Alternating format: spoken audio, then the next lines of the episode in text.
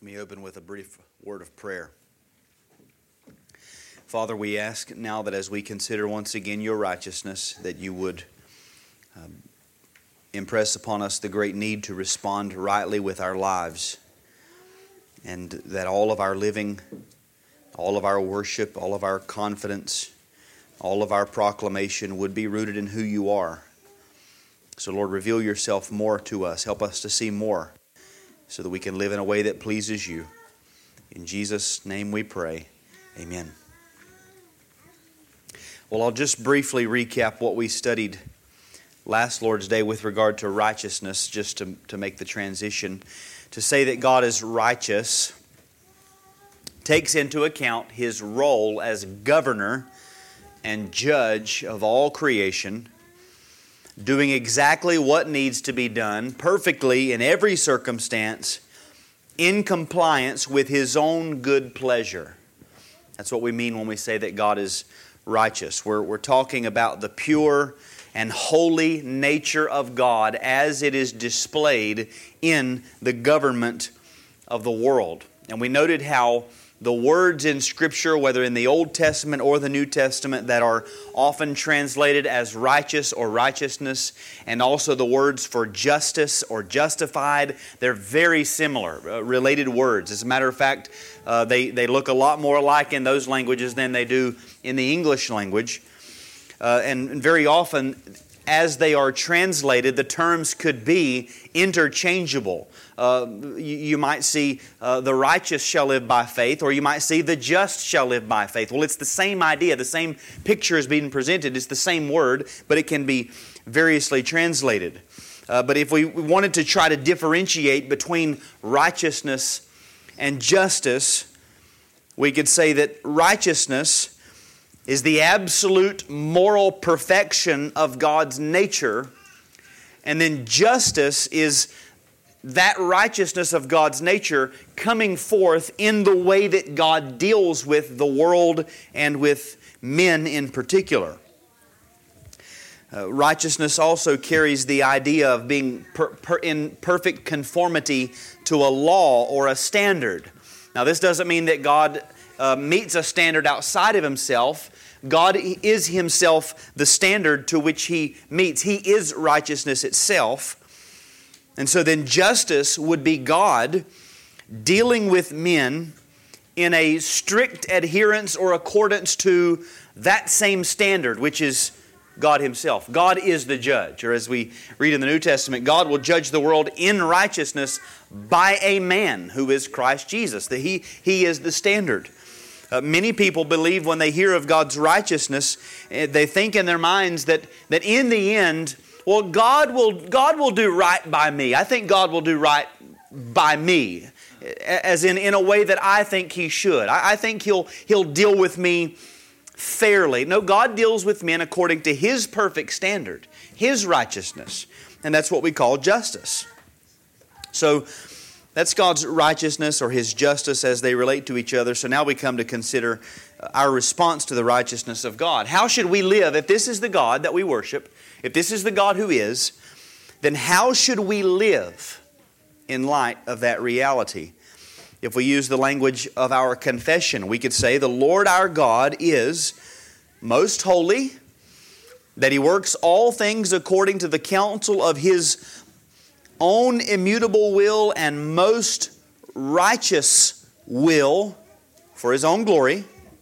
So there's his righteousness. He works all things according to his will. That's the basis of righteousness. He's the rewarder of them that diligently seek him.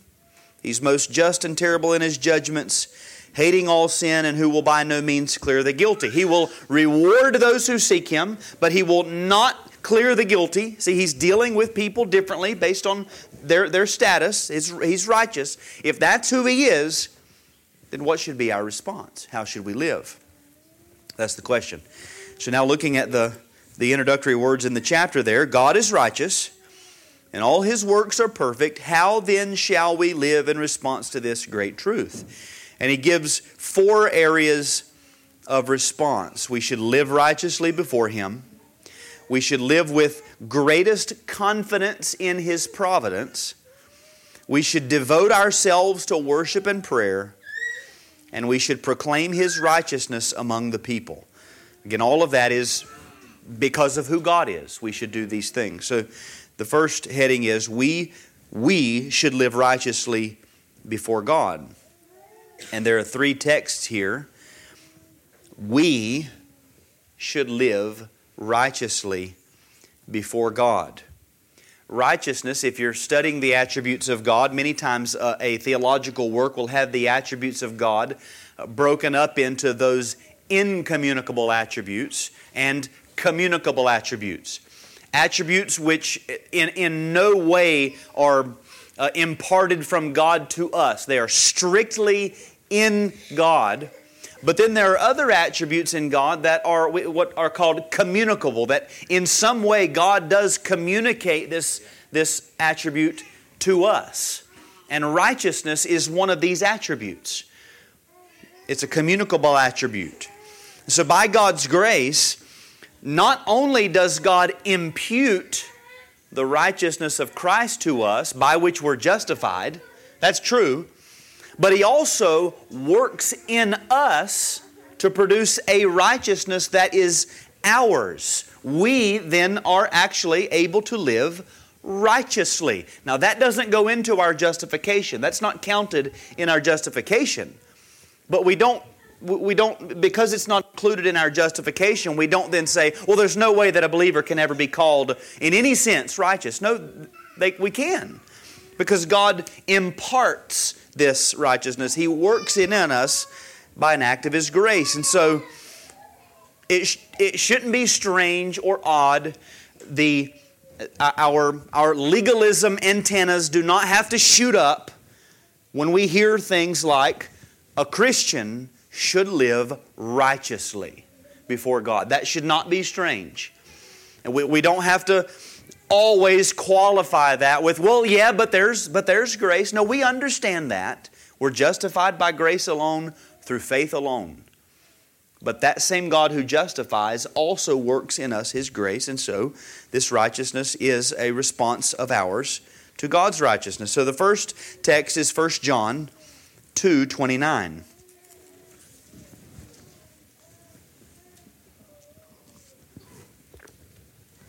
1 John 2, verse 29 If you know that he is righteous, you know that everyone also who practices righteousness is born of him.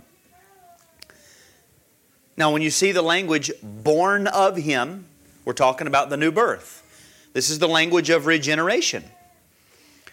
Regeneration, then, leads to the practice of righteousness. If you see someone living a righteous life, truly righteous, the way God prescribes, in the way that God prescribes it, John says, this is how we can tell someone has truly been born again. It is an evidence of the new birth. Look at chapter 3, verse 7. Little children, make sure no one deceives you. The one who practices righteousness is righteous, just as he is righteous.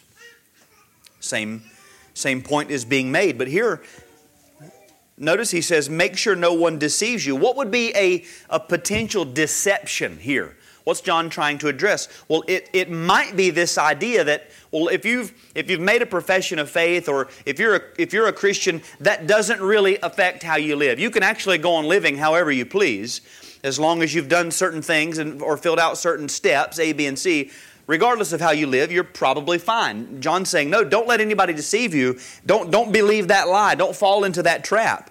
The one who practices righteousness is the one who's righteous. That's how we know. It, the, the fruit is produced.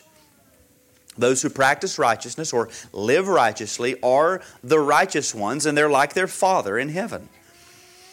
And notice the note that he gives here. He gives this, this what I think is an important gospel qualification. To practice righteousness is to live according to the standard of God's righteousness. To live in a manner that conforms to his nature and will. It is important to understand that we do not gain a right standing before God by practicing righteousness. Rather, our practice of righteousness is evidence that we have been truly born again. A genuine Christian is not sinless, but he will not live out all the days of his life in sin and rebellion. If someone professes to be a Christian, yet his or her life is marked by unrelenting disobedience to God's word without repentance or divine discipline, it is certain that his or her profession is not genuine. And if you pay much attention to the internet, you know that Paul Washer is called a legalist and, a, uh, and all sorts of things for, for saying this type of stuff. He he doesn't have a grace gospel. He's got a works gospel and all, all these kinds of accusations because people have believed that deception that, well, you can be a Christian and live however you want to, and to go any further or expect any righteousness of life from a Christian is, is to lay upon them a legalistic burden that Christ doesn't lay. And again, that's, it's a mixture of, of the categories of justification and sanctification and the fruit that's produced. And both sides of what he says here is very important to understanding the biblical gospel. Our righteousness is not the root of our salvation, it's the fruit. It's produced by what God has done in us. And the salvation that God works, that God produces, also produces righteousness because it begins with being born of God. It's a, it's a new birth. We're new creatures. And so if you have a justification that's based on our righteousness, that's a false gospel. At the same time, if you're preaching a justification or a salvation that doesn't lead to sanctification, that doesn't, doesn't begin with a change of nature, resulting in a change of life, that's also a false gospel. You're preaching a gospel that doesn't change man. We need to make sure we understand that and, and hear that very clearly. Because we don't want to fall onto either, either side of that, or either ditch on the side of that road. The next text is Ephesians 4, verses 22 to 24.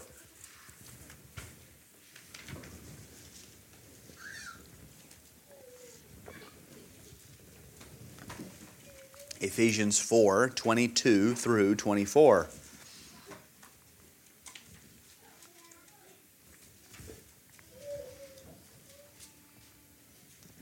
Let me, uh, let me just begin with verse 20 so we can get the full thought. But, if, but you did not learn Christ in this way, if indeed you have heard him and have been taught in him, just as the truth is in Jesus, that in reference to your former manner of life, you lay aside the old self, which is being corrupted in accordance with the lusts of deceit, and that you be renewed in the spirit of your mind and put on the new self which is in the likeness of God or which yeah which in the likeness of God has been created in righteousness and holiness of the truth.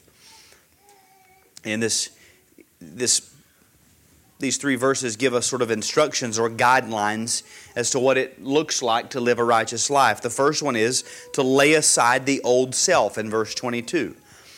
Lay aside the old self. He says in this context, the old self, or literally old man, refers to the person that we were and the accompanying sinful lifestyle that we lived prior to conversion. Or we, we could say the old Adamic nature as it remains under the curse of the fall in Adam and that corruption that will remain in us. Since we really have become new creatures in Christ, we should and can put off the sinful deeds of the person that we used to be. Lay aside the old self. Other uh, phraseology that we see in Scripture to this effect uh, Romans 6 reckon yourselves dead to sin and alive to God. How, can I reckon myself that way? Because that's the truth. If you're a Christian, that's who you are. Paul is saying, reckon yourself, uh, consider yourself, regard yourself that way dead to sin, alive to God. Romans 8, put to death the deeds of the body, kill it. Don't, don't live in that way any longer. Romans 13, make no provision for the flesh. These are all the same idea that, that the remnants of the flesh remain in us. You, you've got to cut it off, put it aside, regard as no longer living that way. You're not that person anymore. Lay aside the old man or the old flesh. Secondly, We are to be renewed in the spirit of our mind. Renewed in the spirit of our mind. I think we could say that that reckoning of ourselves, that's an act of the mind. I must in my mind reckon myself dead to sin. Renewed in the spirit of our mind. This renewal of our minds, he said, is accomplished by the power of the Holy Spirit working through the Word. In Romans 12, 2, we find a similar admonition. And do not be conformed to this world, but be transformed by the renewing of your mind. The more we renew our minds in the Scriptures, and the more we cultivate the mind of Christ, the more likely we are to lay aside the old self with its sinful habits and put on the new self that reflects the righteousness and holiness of God. A crucial aspect of being renewed in the spirit of your mind is spending quality time in the Word of God daily. You must be doing that. And that cannot be a rushed thing. You, you can't say, God, I'll give you 15 minutes to, to work. Oh, God, I'll give you 30 minutes. No, give, give yourself ample time.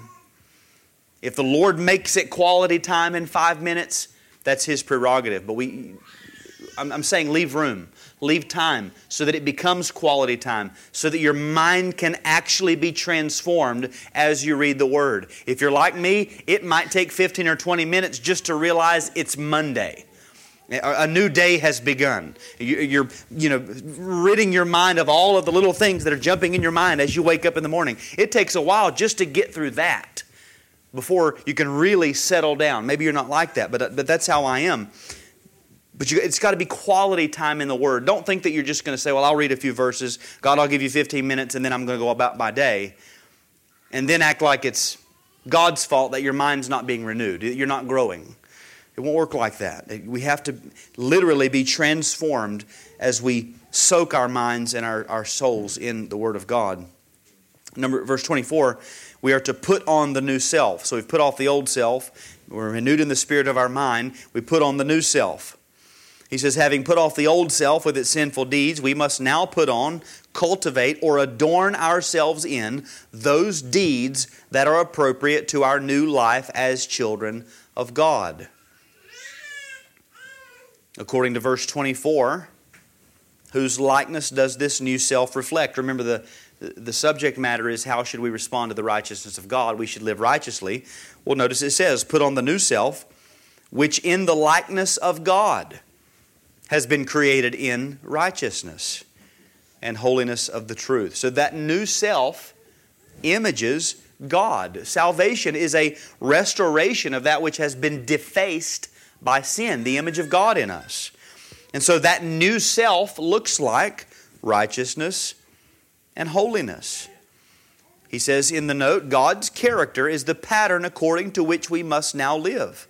A life marked by righteousness and holiness, which is founded upon and flows from our knowledge of and submission to the truth. So, in light of God's righteousness, we should seek to live righteously. Number two, we should live with great confidence in God. We should live with great confidence in God. And there are four texts that he gives us here. Remember that God is perfect. And God is the very standard of uprightness and righteousness. Now, having a God like that, not only governing the universe, but governing the universe, we know for our good, with a special eye to his people. Should we not be the most confident of all people?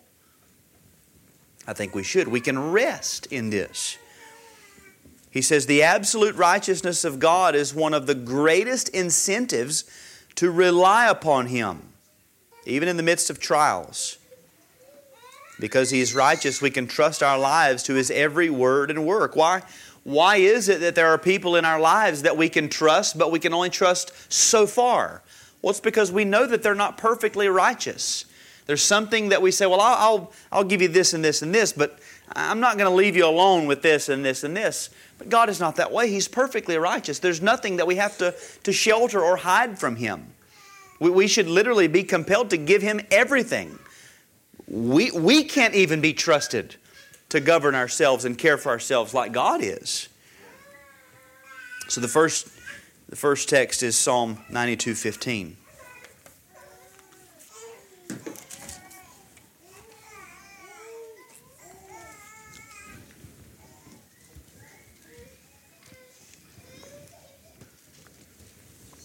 Psalm 92 15 says, To declare that the Lord is upright. He is my rock, and there is no unrighteousness in him. And he points out there in the note that very often the, the word rock is used with reference to God, and it denotes trustworthiness steadfastness, and strength. He is a God of faithfulness and without injustice. Righteous and upright is He, Deuteronomy 32 4. He's righteous, and as righteous, He is a rock of refuge for us. God's righteousness is immutable, immovable, unalterable. He will always be righteous in all that He does, and so we can trust Him. Turn to Isaiah 41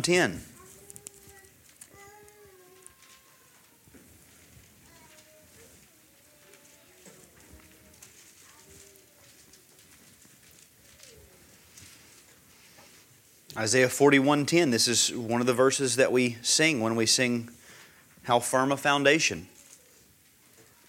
God says, "Do not fear, for I am with you. Do not anxiously look about you, for I am your God. I will strengthen you. Surely I will help you. Surely I will uphold you with my righteous right hand." So God gives us these commands. Do not fear.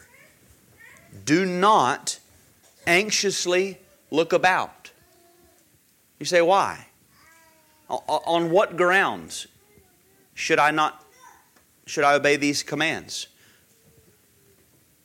God says, I'm with you. I am with you. I am your God. I will not leave you. I'm always here. I will help you. I will uphold you. Why would we need to anxiously look around in fear if we have God? Not only do we have a God, but we have a God who's with us.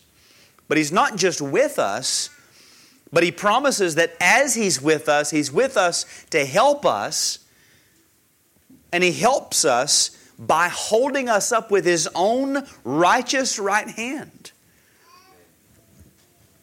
Let Calvin encourage you a little bit here. This is Calvin commenting on that verse. He gives a display of his righteousness when he faithfully defends his people against the contrivances and various attacks of wicked men. He therefore gives the appellation of the right hand of righteousness to that by which he shows that he is faithful and just.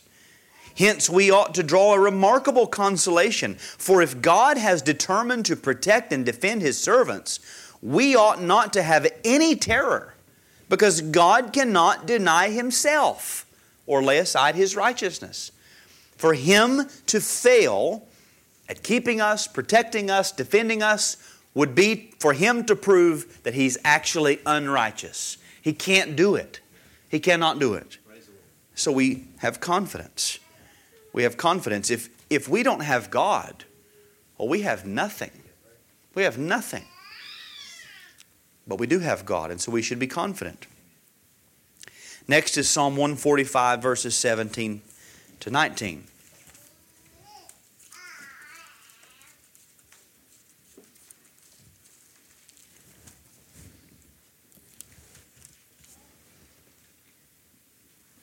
Psalm 145, beginning at verse 17. The Lord is righteous in all his ways and kind in all his deeds. The Lord is near to all who call upon him, to all who call upon him in truth.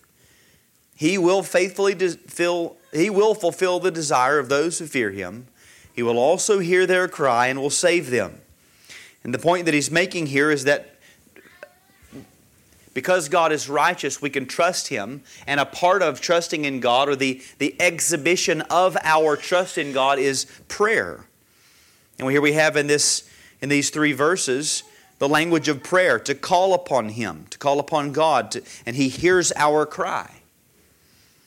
If God has taken us to be His people, and by doing so has promised to never leave us or forsake us, and to always provide for all of our needs, then again, it would be unrighteous for Him not to hear and answer our prayers. It's a part of what He's promised to do.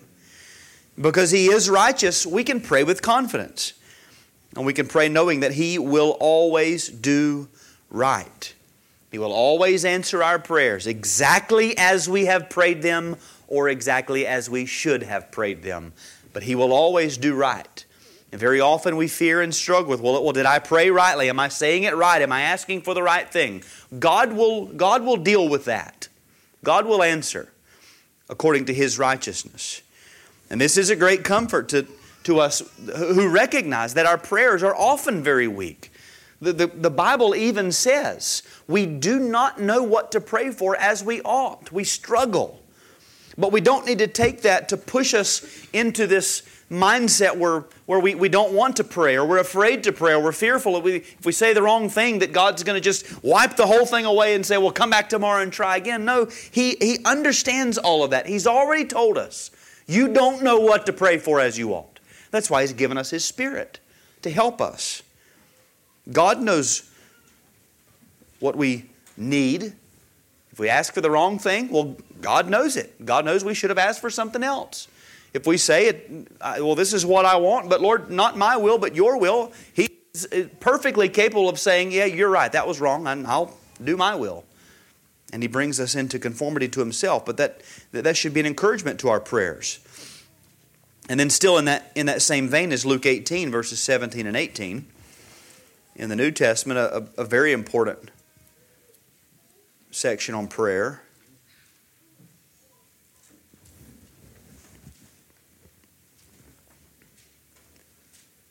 Luke 18, verses 7 and 8.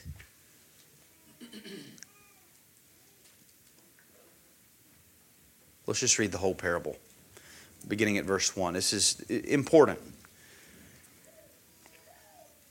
This is Christ telling a parable. This is an argument from the lesser to the greater. Okay?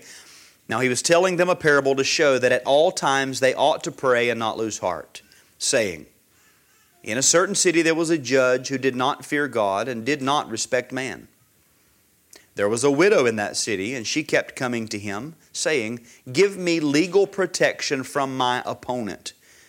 For a while he was unwilling, but afterward he said to himself, Even though I do not fear God, nor respect man, yet because this widow bothers me, I will give her legal protection. Otherwise, by continually coming, she will wear me out. Notice he's not after righteousness. He, he just said, I don't fear God. I don't fear man. I'm not after righteousness. But she's just wearing me down, so I'm going to give it. So, verse 6 And the Lord said, Hear what the unrighteous judge said. Now, will not God bring about justice for his elect who cry to him day and night? And will he delay, delay long over them? I tell you that he will bring about justice for them quickly. However, when the Son of Man comes, will he find faith on the earth? The point is, if, if men will execute justice, even for their own selfish ends, how much more should we be confident in expecting that God, who's perfectly righteous, will answer our requests and will bring forth justice through the prayers of His people? it's infinitely beyond. He does it for His glory and for our own good. And then he, he makes an important note here. The question, when the Son of Man comes, will he find faith on the earth, is important. It proves that persevering faith and prayer are necessary for the appropriation of his promises. In other words, faith and prayer are always together. God is righteous, therefore we ought to trust Him. But if we're trusting Him, we will be praying all the more. So we could say, because God is righteous, therefore we ought to pray all the more. we would expect in the parable for, for him to say, when the Son of Man comes, will he find this kind of praying? He says faith, but they're really synonymous. That's what he means by faith. Will he find someone who will continually wear God down with their praying? Wear him down. You say, well, God is impassible and God is immutable. Okay, that's fine. But wear him down. Pray like he is not immutable. Pray like he is able to be worn down by your prayers. If a human judge can be worn down, Christ says, then wear him down. Whatever that means theologically, it, it means what it means. Whatever it means, God says, wear him down. Try him and see if it don't work. We, we, sometimes we feel like, well, I feel like I'm praying many of the same things every day. That's the point. Wear him down with your continual coming. He does not reproach. God does not say, Were you not just here yesterday? No, God says, You mean you've, this is the first time you've come back since yesterday morning? I expected you'd be here yesterday morning and mid morning and lunch and mid afternoon and evening and into the night, and yet you only pray in the morning. That, that's the way God thinks. He wants us to continually come. And if we believe that He's righteous, we will. We'll exercise that faith and confidence in Him through prayer. If, you, if you're the type of person who struggles with praying, I don't even know why I would, would qualify that with if. If you're a human being and you're a Christian, we would all say, I think, prayer is, is one of those most difficult of, of tasks. Start by praying for help in prayer. Wear him down. Lord, I'm struggling with prayer. I need you to help. Wear him down with that prayer. Pray for help in prayer. So we are to live with great confidence in God. Number three, we should live a life of worship to God. A life of worship. The first text here is Psalm 96.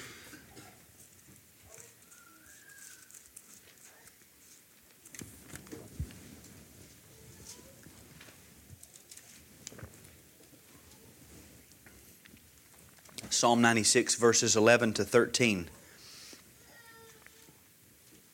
Let the heavens be glad and let the earth rejoice. Let the sea roar and all that it contains. Let the field exult and all that is in it. Then all the trees of the forest will sing for joy before the Lord, for he is coming. For he is coming to judge the earth. He will judge the world in righteousness and the peoples in faithfulness. Now, the question is how, what should our response be? Well, if we assume that the response of rational saints should be anything like the, the, what's described here, the response of, of irrational creation, then we would say that in response to God's righteousness, we should be glad, we should rejoice. Like the sea, we should roar and exult, whatever that might look like for you, sing for joy. Why? We have a righteous God. We have a righteous king, and he's coming. He's, it, it's, his coming is as sure as if he's already left. He's coming to vindicate his people, to deliver his people. The creation we know is, is groaning in the pangs of childbirth until now because of, its, of the bondage of, of our sin that is brought upon it, waiting for the deliverance. The creation, it seems, is, is, is waiting with a more eager expectation than very often than the people of God are waiting with. He's coming. That should make us glad and rejoice.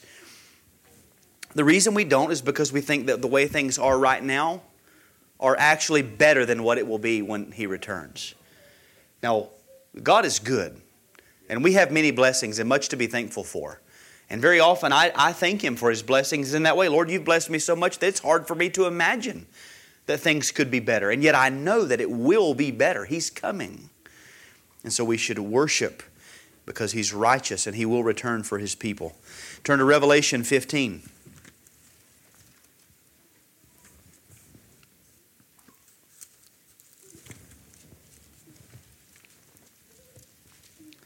Revelation 15, verses 3 and 4.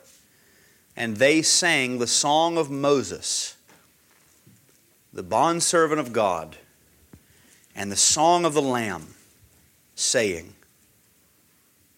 Great and marvelous are your works, O Lord God, the Almighty. Righteous and true are your ways, King of the nations. Who will not fear, O Lord, and glorify your name? For you alone are holy. For all the nations will come and worship before you, for your righteous acts have been revealed. We, we don't understand it fully now, and it is hard for us to understand, but we, we need to, to notice and believe by faith that when the end comes, we will say, You're righteous. Everything you do, everything you've done is marvelous and great. How do we respond with worship? We praise God for His works. We ascribe honor to Him as Lord and as God and as the Almighty. We extol His righteousness, fear Him, glorify His name. And we do this in song, we can do this in prayer, we can do this in conversation. If God is righteous, as we've seen that He is, and if this righteous God is our God, it ought to astonish us that we're able to keep silent about it, that we're, that we're able to hold it in at all. Our whole life should be a life of worship and delight in our righteous God. So live a life of worship. And then, number four, we should proclaim God's righteousness to others. According to the scriptures, not only are we, are we to live righteously before God, trust in His righteousness, and worship Him for His righteous deeds, but also we are to proclaim His righteousness to all peoples, both near and far. Turn to Psalm 40, verse 10.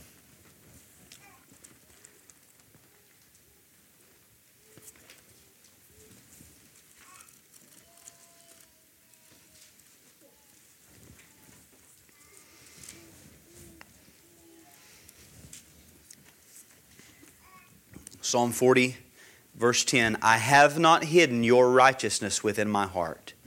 I have spoken of your faithfulness and your salvation. I have not concealed your loving kindness and your truth from the great congregation. So, how do we respond? We should not hide what we have seen of God's righteousness. We should speak, we should be vocal about it, especially in the congregation of the saints where else are you going to find a more comfortable reception? Now, we get nervous as we go out into the world. But if we're honest, a lot of us are nervous even in the assembly, even amongst other Christians. We're kind of nervous about saying, lauding God before others. And that shouldn't be. This, this is great practice. More than likely, it's going to be met with a amen. You, by your singing and by your prayers and by your amen. Join in the verbal declaration of God's righteousness. Everybody's not a preacher, but everybody can say amen. When you, when you say amen, you're helping me. You're saying that's what we believe. We affirm that. You are verbally declaring the truth. God's righteousness. Psalm 71, verses 15 and 16.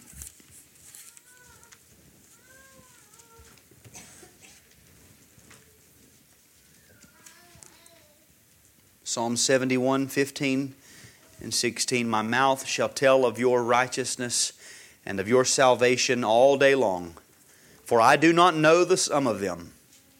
I will come with the mighty deeds of the Lord God. I will make mention of your righteousness.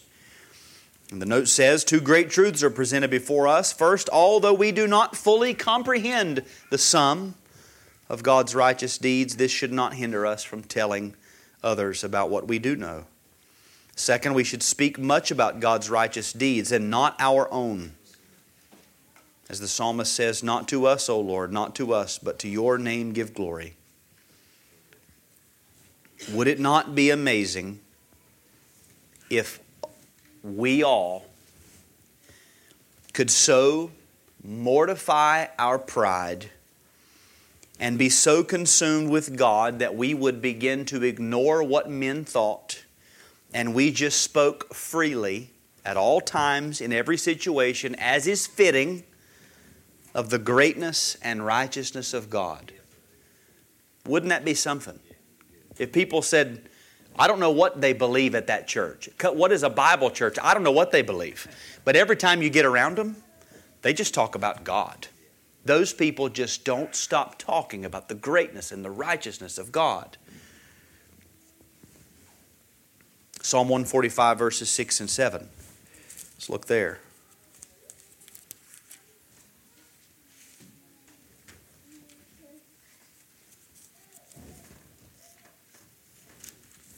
Psalm 145, verses 6 and 7. Men shall speak of the power of your awesome acts, and I will tell of your greatness. They shall eagerly utter the memory of your abundant goodness and will shout joyfully of your righteousness. Again, recognition of God's righteousness comes out in verbal declaration, verbal acclamation. Even here, a joyful shout, to shout joyfully. Jeremiah chapter 9, verses 23 and 24.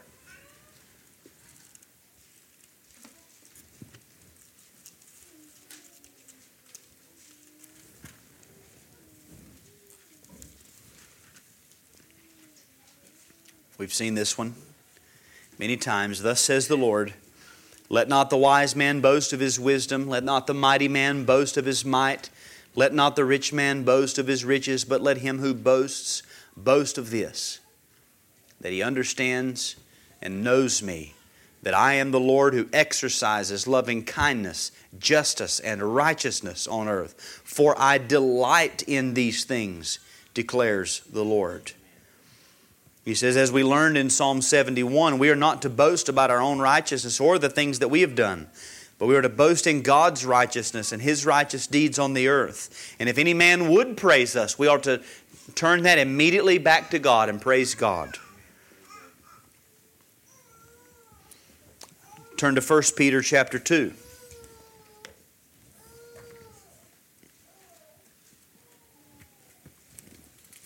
1 Peter chapter 2. Again, how should we respond to God's righteousness? We do it by telling of his righteousness.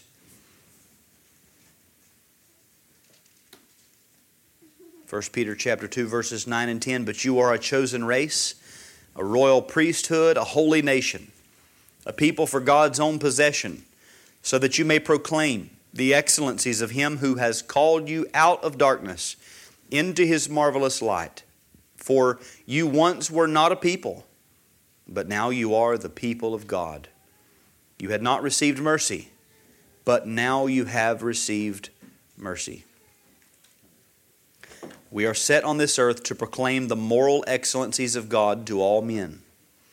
We do this by our testimony, by teaching His Word, and by living a life that demonstrates its, His power.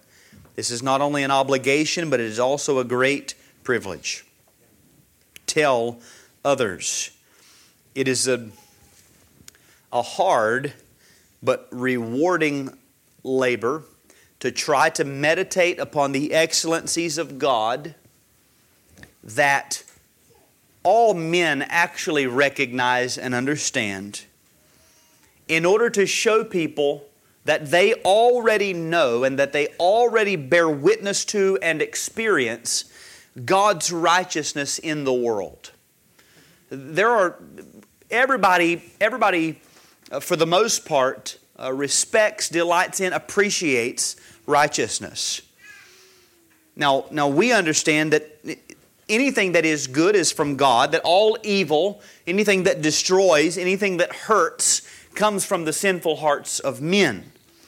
We, we, everybody recognizes the nature of wickedness, the nature of goodness. Everybody rejoices when evil gets its justice and when good is rewarded. People recognize this. People understand there is a, a goodness and a rightness about the punishment of evil and the rewarding of good. People recognize that. It's all from God. He made us this way to glorify Himself and to glorify His righteousness. And if you can think of ways to bring this forth to people to show them, look, you yourself appreciate the righteousness of God.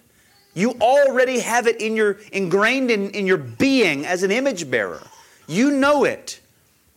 And then explain to them, you yourself are not righteous. That which you appreciate you don't, li- you don't match up to that. You don't line up to it, especially in God's court. But God has provided a righteousness for us in the person of His Son, Jesus Christ, and, and push them to that. That's a way that you can bear witness to the righteousness of God. We should tell it. Is it not your great desire to see people worshiping before God and the Lamb in glory, who are the fruit of your personal witness. Not in a selfish way, like you're going to get badges or something, but can you not imagine, as, as, as Rutherford said, their heaven would be two heavens for me? That one is here because of my witness. We, I think there's something, there should be something in all of us that says, that would be really something. That would be wonderful. Surely your attitude is not, well, as long as I make it, I'm really just not that concerned about anybody else. No, that's not Christian at all. Every Christian wants to be used of God.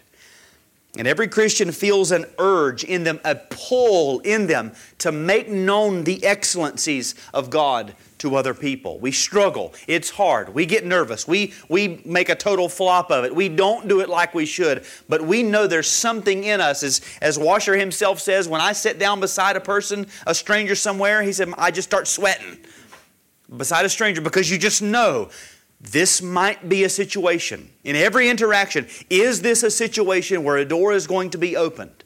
We think that way. There's this urge in us.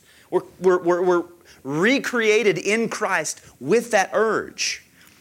He says, You are a chosen race, a royal priesthood, a holy nation, a people for God's own possession, so that you can hog all that up for yourself and keep your mouth shut and clam up around everybody else.